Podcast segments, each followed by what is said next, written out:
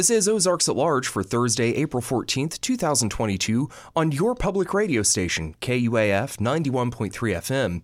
K U A F is a listener-supported service of the School of Journalism and Strategic Media at the University of Arkansas. Thank you so much for being with us. I'm Timothy Dennis. I'm Kyle Kellums. Ahead this hour, Pastor Clinch Neckloth is back with a new recommended book.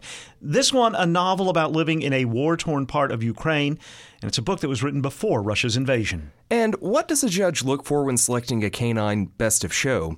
We ask in our second half hour. First today, Veterans Healthcare System of the Ozarks in Fayetteville is among a growing number of V As across the U S implementing a comprehensive whole health initiative. Ozarks at Large's Jacqueline Froelich met with two V A whole health providers who explain the new paradigm. The Whole Health Initiative was first deployed starting five years ago at thirty-six veteran affairs facilities throughout the country, including Veterans Healthcare System of the Ozarks in Fayetteville.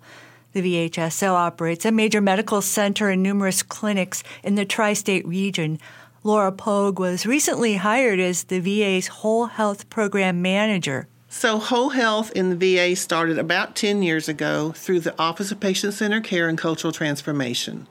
That's what I would consider our parent organization that guides us on, on how to implement whole health system of care at each site. The National Veterans Health Administration Office of Patient-Centered Care and Cultural Transformation supports and advances the Whole Health Care Initiative to shift primary focus on disease management, equipping veterans to take charge of their health and well-being. Pogue says the Veterans Healthcare System of the Ozarks began to incorporate whole health back in twenty seventeen. We were starting some whole health education classes for our staff, and we had a lot of veterans coming in. Today, whole health patient-centered care, which is evidence-based, is embedded in the V A's primary, social, and mental health care system. Veterans, Pogue says, are placed at the center of care rather than their illness or condition. Staff collaborate with veterans to develop personalized health plans based on values, needs, and goals. So no longer are we saying, you got to do this, you got to quit smoking, you got to lose weight. We're talking to veterans on, what do you want your health for? What, what's important to your life? And when, when you have those conversations, then you find out those things, and then from there you develop treatment plans. The veteran has input. The provider has input. So you, you consider the veteran the expert on themselves. The provider's the expert on medicine, and you come together, and that's a whole health system of care where it's what's important to the veteran and, and how can we help you live a better life. Pogue says after she came aboard as program manager, three temporary whole health coaches were hired. We're fixing to go up to have five permanent whole health coaches, and we're also going to have a clinical director. We're advertising for that. And then we have a program analyst and a um, program support assistant. So within the last year, we've actually had real whole health positions. And local veterans at this V A, she says, have led in-person yoga and Tai Chi classes on campus, which during the pandemic have been virtual. Online meditation sessions are also offered, and access to whole health treatments, including chiropractic, therapeutic massage, and acupuncture for pain management, are available, covered by V A benefits. And so the massage therapist is probably going to be in like phase four of our staffing plan. So yeah, these are all coming in. And the idea is that instead of sending veterans out for all these services, that we actually have them here, where it's very veteran-centered care, because that's what we do all the time is take care of veterans. We, we'd like to keep them here. Eventually, whole health will be delivered at Veterans Healthcare System of the Ozarks regional clinics as part of the new complementary integrated health system. As I say to my colleagues, it's it's not a new program, it's the new V A. That's Doctor Richard Kyle. He's a board-certified neurosurgeon at the Fayetteville V A and a whole health initiative enthusiast. Within myself, I just keep trying to get better every day uh, at it, and so... And that means practicing whole health, uh, mind, body, and spirit. So I think having evolved from starting with the body, you know, trying to do what's most healthy for the body, and then moving to the emotional mind, and then the mental mind. Where meditation, for example, can be fruitful in helping to balance the emotions and mental outlook. Whole health is not something veterans and staff are required to do or even advocate. Whole health is simply embedded in the V A's healthcare system now, he says. When they come in and see the provider, the physician, uh, they always ask, what hurts the most? But now it's like, what matters the most? So we frame the treatment plan around what matters the most to get them to be compliant and to get them to see how they can take charge of their life and health. And that's the key focus of, of whole health, is getting the veteran to take charge of their life and health. And they have they have a lot of uh, issues. There's a lot of demons. There's a, there's a lot that goes on in war. Unlike civilians, many veterans must reckon with the psychological and physical consequences of engaging in war. Well, I was just going to say one of the new concepts of pain, uh, included in the definition of pain, is tissue-type injury pain without overt tissue injury. And so the emotional centers of the brain for pain are the same as the physical centers. So we see these people with a normal M R I of the lumbar spine and terrible back pain. And you look in their chart, and they're one hundred percent connected for P T S D. P T S D, or post-traumatic stress disorder, is a mental health condition caused by some terrifying event, which whole health practices can help to mitigate. A lot of veterans who lose a limb are pretty well grounded. And one of the reasons is is because they've had to ask themselves, and this is what providers need to ask. We don't ask it of the veteran. We ask what matters most. But as a provider, we have to ask ourselves, who am I? That's where we should be meditating, is who am I? And then we can sit back and look and see the veteran, how, where they are in their life and what matters to them most. Doctor Kyle now instructs his internal medicine residents at the Fayetteville V A Hospital on whole health care approaches. Laura Pogue says V A staff are also in this matrix. So we, we have employee whole health also. I mean, it's it's all the same thing, but we have a branch for employees. There's like a rule of thirds at the V A, and that one-third of the people are going to be gung-ho. One-third are going to be neutral, and one-third will be opposed. So, but as we build on that with whole health, like Laura says, you know, the, the numbers are growing. We do have some numbers on a new program that we did that uh, that's nationwide. Uh, is called om practice dot com, online meditation practice dot com, uh, forward slash veteran. Any veterans listening, they can go to that and register for free. So the, instead of having fifteen dollars classes, it's it's zero. And that's for all V A employees, too. That online meditation is available in Veterans Integrated Service Network sixteen, which encompasses eight V As in the Mid-South, including the Veterans Healthcare System of the Ozarks.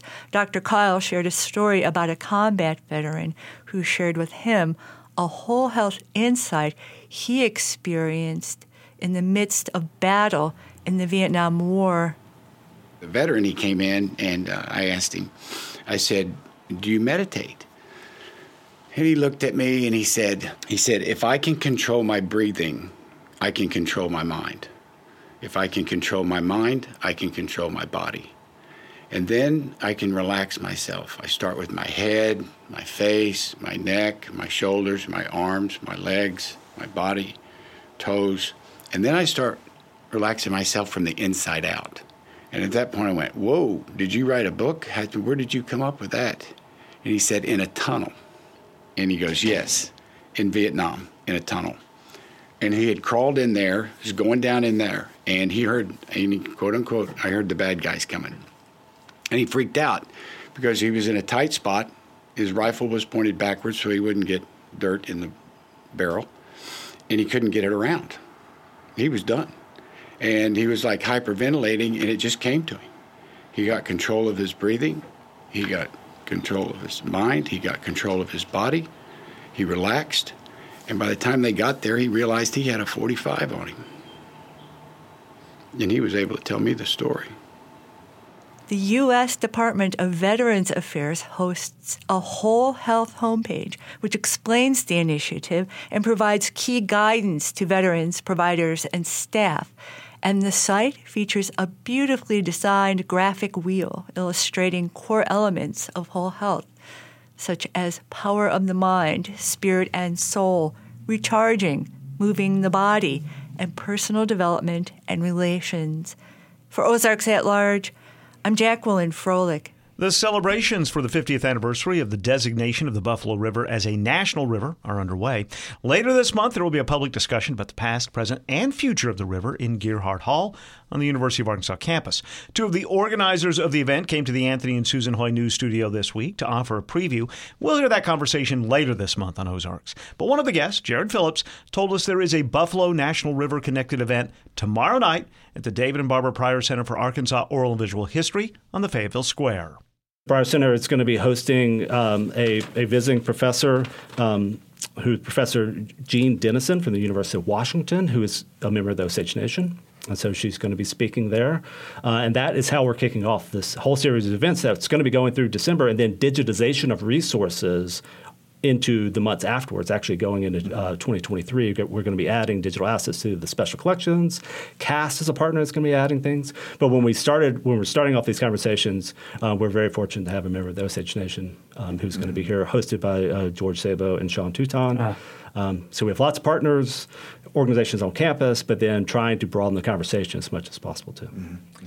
We'll hear much more from Jared Phillips and Joshua Youngblood about the Buffalo National River discussion taking place in late April on an upcoming edition of Ozarks at Large. Walton Arts Center's ten by ten Arts Series presents the dance theater company Contra Tiempo's performance of Joy Us, Just Us, Saturday, April sixteenth. Taking on joy as the ultimate expression of resistance, this performance reclaims the narrative of people of color being voiceless, powerless, and victimized. Walton Arts Center dot org or four four three, five six zero zero for tickets. This is Ozarks Large. With me in the Anthony and Susan Hoy News Studio is Pastor Clint Schneckloth, who is lead pastor at Good Shepherd Lutheran Church in Fayetteville. Welcome back. Super great to be here. It's time for Spring Books. It is time for Spring Books, and I wish there was even more time for Spring Books than it feels like. Yes. Well, I think we are legion, those of us who wish there was always time for more books and right. more reading. Yes, absolutely. But I've been mindful, especially in my reading, and I do this, I guess, maybe other people do this too, like if I travel, then I read books that are about that place or whatever. And um, so now with the war in Ukraine, I kind of leaned toward some authors that are like from Ukraine so I could get a better sense of this, what's going on there, and identify with them, I guess. And so this book, The Orphanage, a novel. Yes. Okay, so Serhiy Zhadan, it might be Zhadan, um, is perhaps the uh, premier Ukrainian poet slash novelist. He's like super widely read in Ukraine. And um, both as a poet and as a novelist, and he actually also has a rock band, apparently. Mm. Zhadan and the Dogs. He's the front man for it. Um, but his stuff's been trans. One of the things about Ukrainian literature in general is an issue of translation. So, as an example, I was at. Um, well, go ahead. Well, yeah. I was just going to say, translation is one of those things that mystifies me. Mm-hmm. How you manage to get, you know, as much nuance from the original language into the translated language mm-hmm, must mm-hmm. be a difficult chore. But go ahead. Well, right. So there's that issue of like actually translating. Mm-hmm. And but then there's also the issue within the American market or the English language market of how do you get a publisher to decide, okay, yeah, we want to publish that translation of something from another country or another culture. Uh, I was at the Worldcon, um, the World Science Fiction Convention back in December. And one of the speakers at that event was uh, a woman who translates a lot of Russian science fiction into English, and actually has she also has a lot of connections to Ukraine. And talking about you know how like there will be these certain authors that get identified as like these are the Russians that we want to translate into the American market, and then there's all this other stuff that, you know, of course, she's aware of because she can read Russian and Ukrainian that doesn't get translated. How how does she pitch it? Who decides? You know, all that kind of thing. Right. Um, so he's one of he's risen to, to the top as part of this, you know, community of authors, of which of whom there aren't not that many. You know, how many authors can you name from Ukraine? Uh, I, now I can name one. Right. Yeah. Yeah. Um, And in some instances, some of the most popular novelists that we do see on the shelves, especially, say, translated into um, uh, English that are like science fiction novels. Intriguingly, um, even though they're perceived as Russian novelists because they wrote in Russian, they're actually from Ukraine. Exactly. So because there's this, you know, cultural overlap and historical, and historical yeah. overlap. Yeah. Okay. So Zhadan is interesting because he's really truly, uh, you know, Ukrainian, and he's from uh, this part of Ukraine that is um, the the Luhansk region, which is uh, has been in our national news and spotlight for years and years because that part of Ukraine has had ongoing, you know, struggle and strife in other ways. Right. Um, so this novel, The Orphanage, the basic architecture of the plot, in as much as there is one, is that the, the main character is trying to cross the line between, like a front, between, you know, the um, Russian forces and Ukrainian forces to go to an orphanage to retrieve his nephew mm. and bring him back to where he is. Uh, that's it. That's like the whole I mean, that thing, re- essentially. And that relates to so many stories we've heard over the past few weeks of people trying to get relatives and, and people out. Right. Yeah. Okay, well, that's what's so powerful about this novel. It's it's almost it's almost overwhelming because you get this feel, one, you kind of get this feeling of, of almost meaninglessness. Like, why is anybody even trying any of these things? You know, the, the, the city he's trying to go into looks empty and has been bombed, and it's treacherous to just even go there. Where he is right now is also insecure. At any point, the wa- the line could move, mm. you know? Right. Um, it's hard to judge even what side the groups of military personnel that you encounter are on.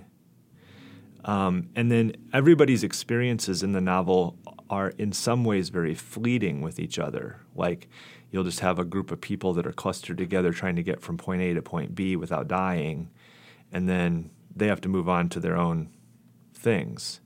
And then you might just get in a taxi and pay somebody to drive you the next step, and that part is also weird, right? Like, there's these glimpses of just totally normal in the middle of chaos. Chaos. Yeah. Which you're also hearing on the news a lot. Exactly. Like, kids yeah. are still going to school and, right. you know, all that kind of thing.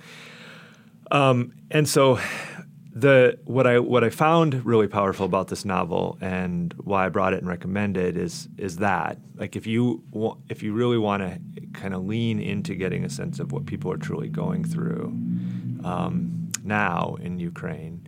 Um, this one is, of course, about, uh, is evocative of the pre- some of the previous strife that was further out in eastern Ukraine. But nevertheless, it's the same kinds of issues, a lot of the same kinds of military strategy, because the Russians have been pursuing the same military strategies for, you know, decades, yeah. right? And the independence movements that have been going on in Ukraine are... Um, It's more complex than just Russia is evil, Ukraine is good. Of course, the Russian invasion of the of Ukraine is just really plain awful.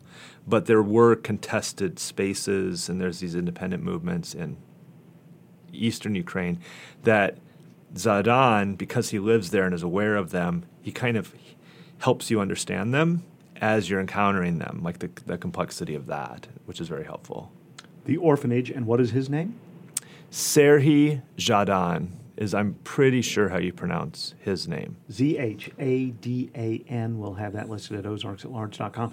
And when you come back, you've got more books that have connections to Ukraine and Russia? Yes, I do. All right. Pastor Clint Schneckloth is lead pastor at Good Shepherd Lutheran Church in Fayetteville. Thank you for your time. So glad to be here. Time now for today's Northwest Arkansas Business Journal Report. I'm Paul Gatling. Tyson Foods said Tuesday it will invest one million dollars in a program to assist immigrant workers seeking U S citizenship. The Tyson Immigration Partnership, working with Arkansas nonprofits Immigrant Connection and Arkansas Immigrant Defense, helps provide employees with legal services necessary to acquire U S citizenship. Company officials said the program is already available in seven of its facilities, But the funding boost will expand services to forty facilities in fourteen states.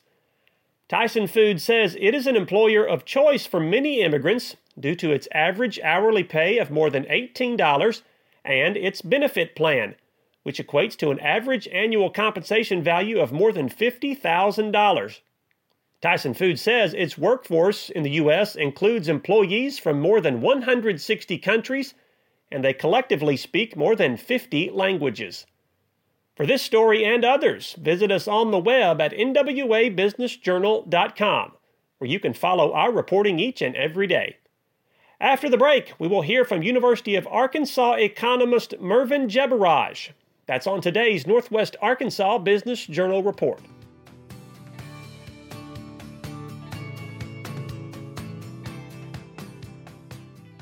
Support for the Northwest Arkansas Business Journal Report is provided by the Arkansas State Chamber of Commerce and Associated Industries of Arkansas. The Chamber's mission is to promote a pro-business, free enterprise agenda and prevent legislation, regulation, and rules that hinder business. Arkansas State Chamber dot com. Arkansas Blue Cross and Blue Shield. For more than seventy years, Arkansas Blue Cross and Blue Shield has used its knowledge and compassion to create healthcare solutions for individuals and businesses. More information at arkansas blue cross dot com. First Security is proud to be only in Arkansas. They offer smart solutions for personal and business banking, plus convenient services and community investment.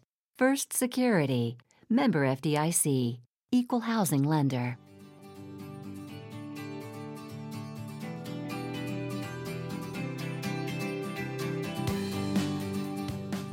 University of Arkansas economist Mervyn Jebaraj thinks inflation will be present for a significant period of time, but he does not see a recession in the near term. Jebaraj discussed those two buzzwords in a recent interview with Roby Brock. What we see is, you know, I think we are going to expect, you know, I think maybe a year ago we were talking about inflation being transitory. I think that is no longer the case. This inflation is going to be with us for a while. Um, And yes, we do expect the Federal Reserve to continue to raise rates. You know, there was, they released the minutes of the Federal Reserve meeting, the most recent Federal Reserve meeting where they increased rates uh, zero point two five. Uh, and you saw that there were a lot of uh, Federal Reserve members that wanted to increase the rates uh, by about half instead of a quarter. And so we might expect to see in the next uh, few meetings a bigger bump in rates. So that is coming down the pipeline, I think. Uh, somewhere by the end of next year, we're going to be, you know, back to where we used to be before the pandemic in terms of where the federal funds rate is going to be. So that is the one thing that we expect to happen on that front. On the inflation front, um, I think the reason the Federal Reserve hadn't pulled the trigger on doing a half percentage increase as opposed to what they did was a quarter percentage is because they've been uncertain about how to deal with some of the uh, new inflationary pressures. So some of the older inflationary pressures are still with us. Uh, some of them are showing up again. So, you know, in January and February and last December, there was some improvement in supply chains, in particular because China had lower caseloads at that time of COVID. Uh, but as we've seen in the past couple of weeks and month or so, various regions in China that are big manufacturing centers have started to close down again, uh, having lockdowns as a result of COVID uh, in those particular regions. And that affects the supply chain all the way through for a wide variety of goods and services, goods uh, being produced all around the world. So that supply chain shock has returned. Uh, it had sort of abated a little bit and has returned again. Um, so that's something, you know, we dealt with earlier last year, had improved, is now back, and we don't know Uh, when that will improve. Obviously, China has one of two things that they could do is A, get better vaccines, or B, change their change the way they deal with COVID. Right now, they're kind of pursuing a zero COVID policy, which is uh, very difficult to achieve uh, given all the variants going around and the uh, uh, you know poor effectiveness of the vaccines that they used. Uh, and then the other side of it is, you know, there's been a supply chain crisis and energy prices going up as a result of Russia's invasion of Ukraine. Um, the energy prices are likely to stay high for a while longer. Um, there is some prospect of a deal with Iran and the U S and the E U, so we'll get us back to the nuclear deal that we had uh, under the Obama administration, and that should see Iranian oil back on the market, should help reduce prices. Uh, the, the other thing that could help reduce prices is uh, domestic production here in the United States. That has been held back because in the last couple of years when uh, there wasn't a lot of demand for oil, a lot of domestic producers of oil got cleaned out and, and were taken over by larger Wall Street investors Uh, who impose a lot more discipline in terms of producing new oil, and they're much happier now taking the higher prices and not producing oil. So uh, there is some negotiation between the administration and oil producers and investors to try to get more domestic oil produced. Uh, but at this point, it's not in their incentive to go ahead and produce more oil. They'd much rather take the higher prices that they've gotten uh, for the investment they made last year. So, uh, you know, short of there being a major increase. Now, obviously, gas prices have gone up quite significantly, but short of it being much more significant than we've seen, uh, we don't expect to see an inflation, I'm sorry, a recession this year, in part because there's still some hangover from the stimulus that happened last year and the year before in terms of how much money is in people's households. Uh, there was an infrastructure bill passed last year as well, so there's still some more money coursing through the economy. So, uh, I don't think we're expecting a recession this year. That could change, obviously, if there is another uh, major crisis that we're dealing with. We're already dealing with an energy crisis. We're already dealing with, uh, you know, grain prices going up because of uh, the Russia-Ukraine crisis there. So, uh, and then you add to that what's going on in China again. So, you know, we add more crises to that. Uh, you could end up in a situation where we would get closer to a recession. But as of this point, given the crises that we already have Uh, today, which are quite a bit, uh, we don't expect a recession in this calendar year anyway. So we do expect to continue to see rate hikes from the Federal Reserve, uh, but uh, I don't think they're going to try to push us into a recession. They're going to try to manage the inflation and somewhat accept a higher rate of inflation than they're comfortable with this year going into next year. That's economist Mervyn Jebaraj, director of the Center for Business and Economic Research in the Sam M. Walton College of Business at the University of Arkansas. There's more of that interview with Roby Brock online at our sister website, talk business dot net. In other news this week, Walmart has appointed John Rainey chief financial officer. Rainey held the same job at PayPal since twenty fifteen. Rainey will take over as C F O effective June sixth, replacing Brett Biggs, Walmart's finance chief since twenty fifteen, who announced his exit late last year. J B. Hunt is expected to report first quarter earnings after the markets close on Monday, and analysts are predicting a big increase in revenue, maybe by as much as twenty-five percent compared with the same period last year. And Friday is the nomination deadline for the Northwest Arkansas Business Journal's twenty twenty-two Women in Business Awards program. Now, in its eighth year, the Women in Business Award recognizes ten of the area's top women business leaders who have shown strong records of innovation in their careers, exceptional performance in their businesses, and meaningful community involvement. Nominations may include individuals from both Northwest Arkansas and the Fort Smith metro area, and you can submit those online at n w a business journal dot com. I'm Paul Gatling, and that's the Northwest Arkansas Business Journal Report. Until next time, thanks for listening.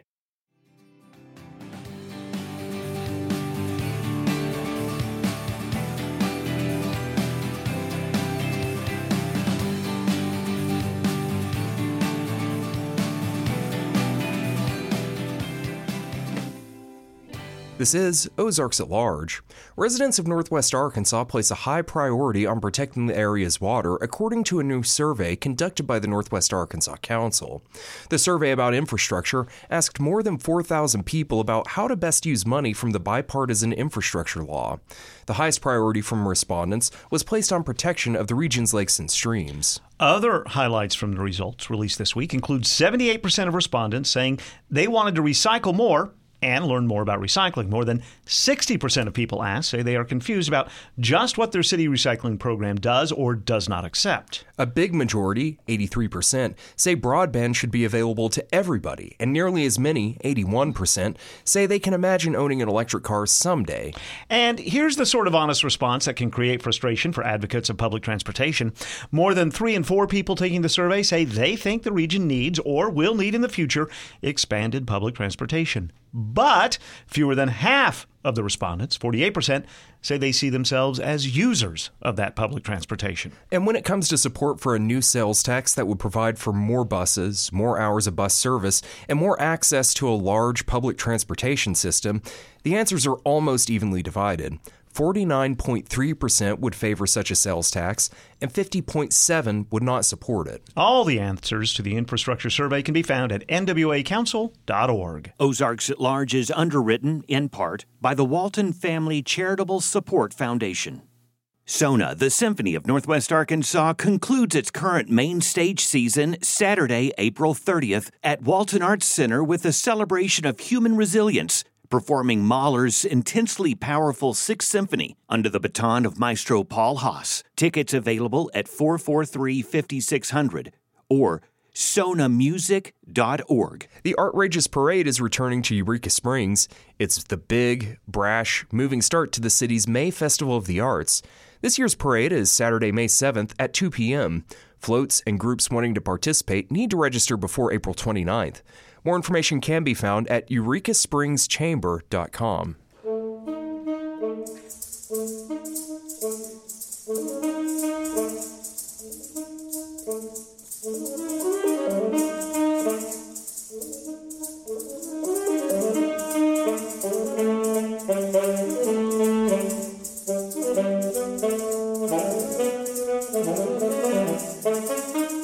This is Leah Uribe, Associate Professor at the University of Arkansas Music Department, expanding our musical boundaries with Sound Perimeter.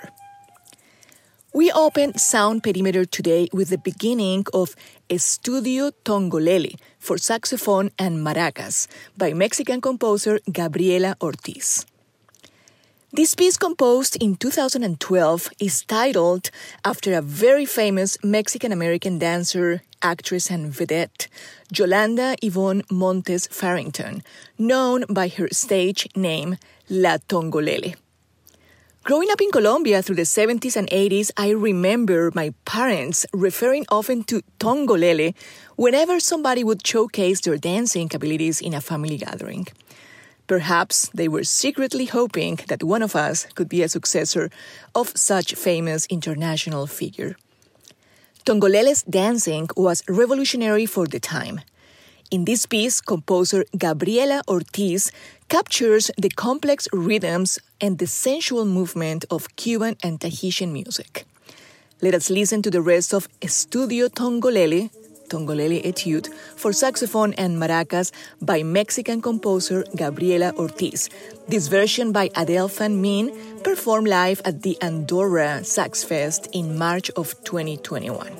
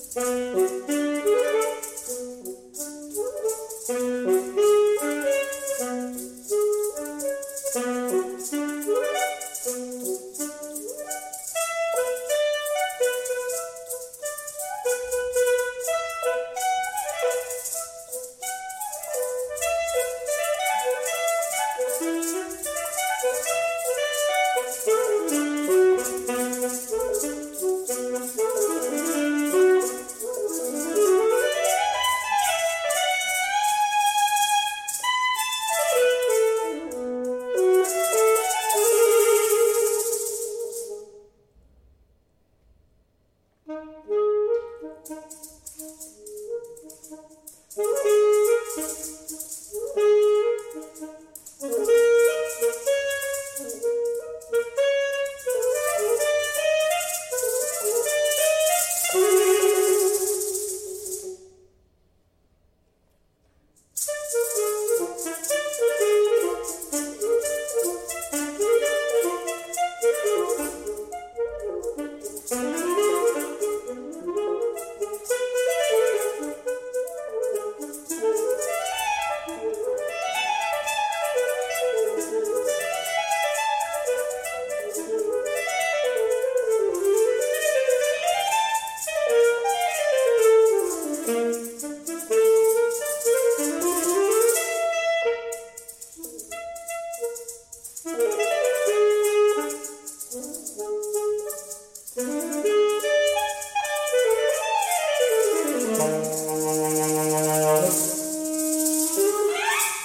That was Estudio Tongolele, Tongolele Etude for Saxophone and Maracas by Mexican composer Gabriela Ortiz, performed by Adele Feynman. Argentinian composer Alberto Ginastera wrote his ballet Estancia in nineteen forty-three. This multi-movement piece tells the story of a city boy in love with a rancher's daughter. The girl is not so interested until she sees him outdance the gauchos, also known as the Argentinian cowboys, to the complex malambo rhythms in a dance competition to win her heart. Enjoy the energy and exuberance of Malambo from Ballet Estancia by Argentinian composer Alberto Ginastera, interpreted by the Simón Bolívar Youth Orchestra of Venezuela under the baton of Gustavo Dudamel, recorded live at the two thousand eight Salzburg Festival.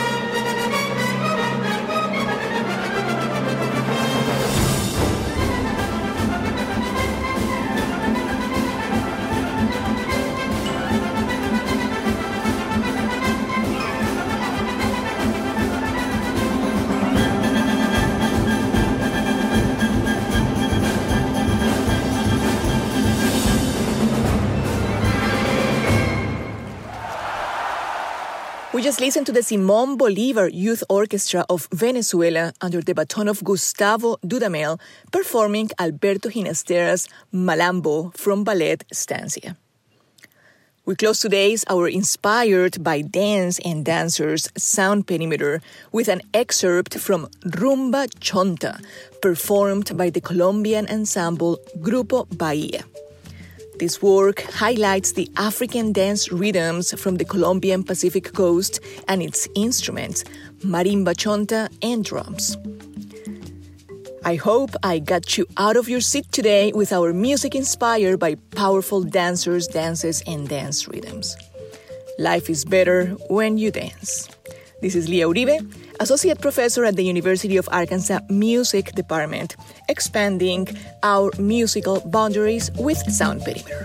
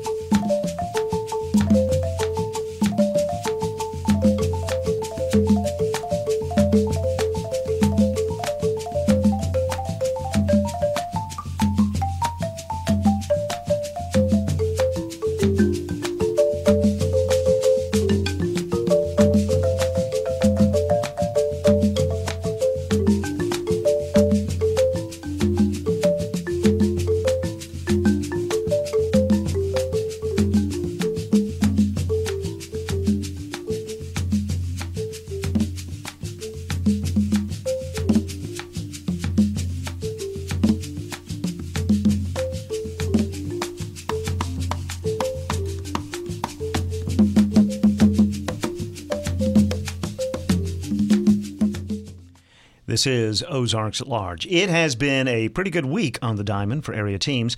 The Arkansas softball and baseball teams and the Northwest Arkansas Naturals are a combined six and oh so far this week in games played on their respective home fields. The Razorback baseball team is in action tonight, hosting L S U at Baum-Walker Stadium for the first of three games.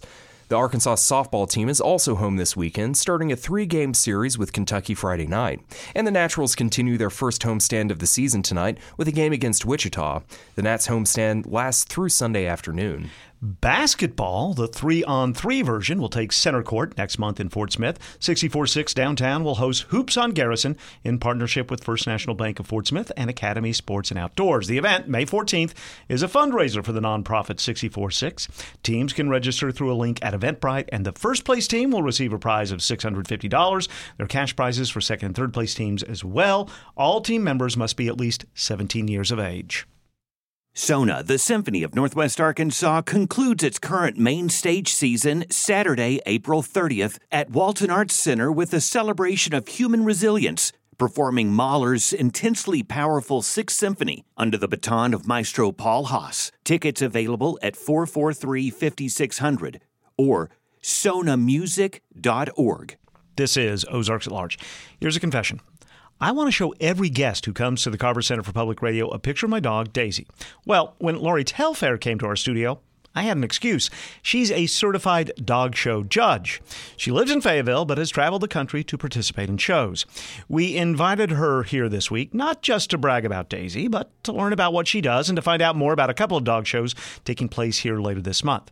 She says she became interested in dogs at an early age.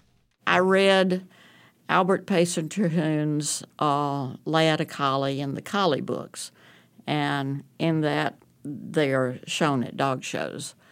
And, as luck would have it, an A K C-licensed handler built her kennel down the street from me, and so I showed up and just didn't leave. what, what what does it take to advance from just showing up and not leaving? Okay, well... Uh, first, you get hooked on exi- doing a dog sport. And it used to be that was only confirmation shows or uh, obedience trials. Now they've got dock diving and they've got agility and they've got scent work and all of this stuff you can do. But so it turned out that our German Shepherd was not suitable for the confirmation shows, and he was heavier and bigger than either my mother or I, so we trucked out to the Memphis Obedience Club um, at the National Guard Armory, and it was about seventh grade, I guess, and uh, to train the monster, and I just never stopped. Well, I would stop briefly. I went to college. I got married. Um, So I didn't. I haven't done it nonstop, but pretty pretty much nonstop. You're doing it now. I'm doing it now. And you, this this takes you across the country, right? Yes. Philadelphia. Philadelphia. I just got back from Portland and Arizona a couple of weeks ago. I was judging there. I uh, just got back from Kansas City, Oklahoma City, and Tulsa. The fall, so I've basically been at dog events the last five weeks, and I'm ready for a rest. When you say you're judging, do you judge a specific breed? I judge all of the herding breeds, which would be your cattle dog. Right. Uh, I judge all of the hound breeds, and I judge some of the sporting breeds. And I know you can't sum this up in a in a simple answer, but what do you? When you're a judge, what are you looking for? Okay, they've all got their written standard. And theoretically, you're judging them against the written standard. So it, when you get into the groups, is this cattle dog a better cattle dog than that collie? That sounds tough. Well, think ice skating. It's subjective. Okay, right. Well put. So it's... Uh, some of it is just who catches your eye and stands out on that particular day. Every dog has its day. and and and it's it's escorts. It's the dog's handlers don't matter. Uh, theoretically. Gotcha. Somebody who knows how to present their dog like a million dollars is going to have a real good shot at winning, because it just it catches your eye. It it looks better together than somebody who is uh, not as skilled. And I would guess dogs that enjoy oh, yeah. doing this sort of thing are going to do better. Yeah. You can't make a, sh- a dog show if they don't want to. You can spend your money and you can beat your head against a wall, but you can't make that dog be a show dog if they don't want to. And some of them love it. And you can tell? Oh, yeah. Yeah. And the ones that are shown every week in and week out, they know when they win. Really? Oh, yeah. You mean like they show pride, or they... Yeah, they... Um, well, it was kind of like the great racehorse Zenyatta, and she only lost one time, and you could tell in her face and her demeanor when she didn't go to the winner's circle, she was not happy and confused. Well, dogs, they don't necessarily, I guess, know when they lo- lose, but they know when they win. There's clapping, they run to the center of the ring, you know. Uh, so, yeah, they know, and they either like it or they don't. Now, there are dog shows coming up in Northwest Arkansas. Yes. Um, we're going to have four dog shows. Two are being uh, put on by the, I think it's the Northeast Oklahoma Kennel Club. They lost their site in Grove this year. And so uh, we said, come over here with us. And then the Northwest Arkansas Kennel Club. It's going to be next Thursday, Friday for Oklahoma, and um, Saturday, Sunday for Arkansas. And in addition, we're having lure coursing, and that's a lot of fun to watch. I don't even know what that means. Okay. There's a plastic bag on a pulley, and the dogs chase it. And they can get titles, fast times. There's a qualifying time and whatnot. And uh, any dog can do it. I, I'm pretty sure any dog can do it. Uh, doesn't have to be a certain breed or whatnot. Uh, ha- so, I mean, the folks who are bringing in the dogs for the Oklahoma and Arkansas shows, I mean, you don't just show up. I mean, there no, is they, a process. They've entered. Um, there's um, you have to enter two and a half weeks before, and they're, you know, the paperwork and whatnot is out on the internet for people to um, get, print off, or enter online or whatever. So, yes, there's a, we know there's about fifteen hundred dogs here, which is a good entry. Um, uh, I'm sorry, how many dogs? fifteen hundred. That's a lot. It is a lot. Oh, my. Okay. Uh, quite a bit from over last year. I don't have the figures, sure, but it's big. Um, there are twenty German Shepherds. That's unheard of. There used to be... Um, German Shepherds were shown by the hundreds, by the thousands, um, and we haven't had that in years. Uh, and now I don't know where they're coming from, but I'm excited. Well, we're getting out of a, you know, yeah. lockdown and things like right. that. Right, yeah. The dog shows, like everything else, just absolutely shut down March before last. And uh, so by June... On an experimental basis, we had gotten, I say we, the, the dog world, uh, gotten some procedures worked out where we thought we could do it safely and started back, but limited. A lot of clubs just decided not to to try even. And uh, so it's slowly coming back. Um, it's a lot of travel involved, and the high gas prices right. uh, will be a, a strain, but... Dog people are dog people. when you're when you're talking about fifteen hundred dogs, how does this work? I mean, I'm a, imagining some sort of large bracket like March Madness or something. How do you get down to the ones that are, that are the winners? Okay, they're they're all entered in their uh, various breeds, and so those are shown usually early in the day, and they get down to one of that breed. So one German Shepherd, one cattle dog, one. Whatever. Uh, they go, and the dogs are classified into different groups, the sporting group, the working group, uh, herding like that. Uh, so they go in, the breed winner goes in. This usually takes place, let's say, at one o'clock in the afternoon and on. Uh, and they go in and are judged. And then it ends up seven dogs. Right. For best in show. And now they have a reserve best in show, which is a runner-up. Um, so seven dogs, from fifteen hundred dogs to seven dogs. You know how there's the term Little League parents. There are yeah, some parents right. who, when they watch their children play competitive mm-hmm. sports, they can be difficult, the parents, to handle. Yep. Is there such a phenomenon in the in the dog world? Or are that all dog folks good people? There is such a phenomenon. Uh, ego is involved. There's a division called junior showmanship uh, for children. And where you've got children, you've got parents. And so, but it's generally pretty civilized. Um, till you get your first big winner, then all of a sudden all of your friends become your competitors. Right. Yeah. It is, I make it sound... Well, it is a lot like uh, Best in Show, the movie, yes, which they are doing a sequel to. I did not know this. This yes. is breaking news to me. Yes. Uh, I just heard it last week.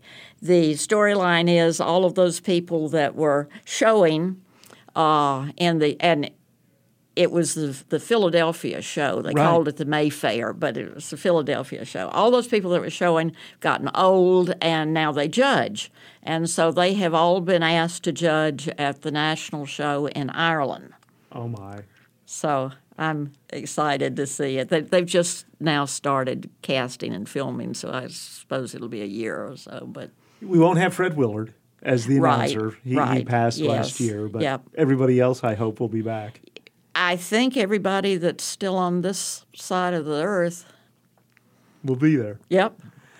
Well, have fun next week. Thank you. And thanks for coming and in. And thanks for having me. I enjoyed it. Laura Telfair lives in Fayetteville, and she came to the Anthony and Susan Hoy News Studio this week. This is Ozarks at Large. Walton Arts Center's ten by ten Arts Series presents the dance theater company Contra Tiempo's performance of Joy Us, Just Us, Saturday, April sixteenth. Taking on joy as the ultimate expression of resistance, this performance reclaims the narrative of people of color being voiceless, powerless, and victimized. Walton Arts Center dot org or four four three, five six zero zero for tickets. This is ninety-one point three F M, K U A F Fayetteville, Fort Smith, Bentonville, and Goshen. I'm Timothy Dennis. I'm Kyle Kellums. Timothy produced today's show as well as today's Sound Perimeter.